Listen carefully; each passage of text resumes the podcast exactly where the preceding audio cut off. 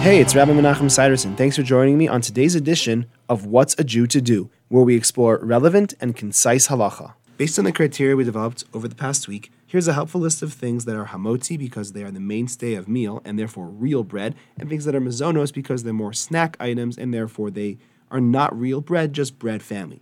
Rolls, onion rolls, garlic bread, bagels, toast, whole wheat, multigrain bread, rye, pumpernickel, white bread, even cornbread if it's mostly made out of flour, wheat flour that is, are all going to be hamotzi.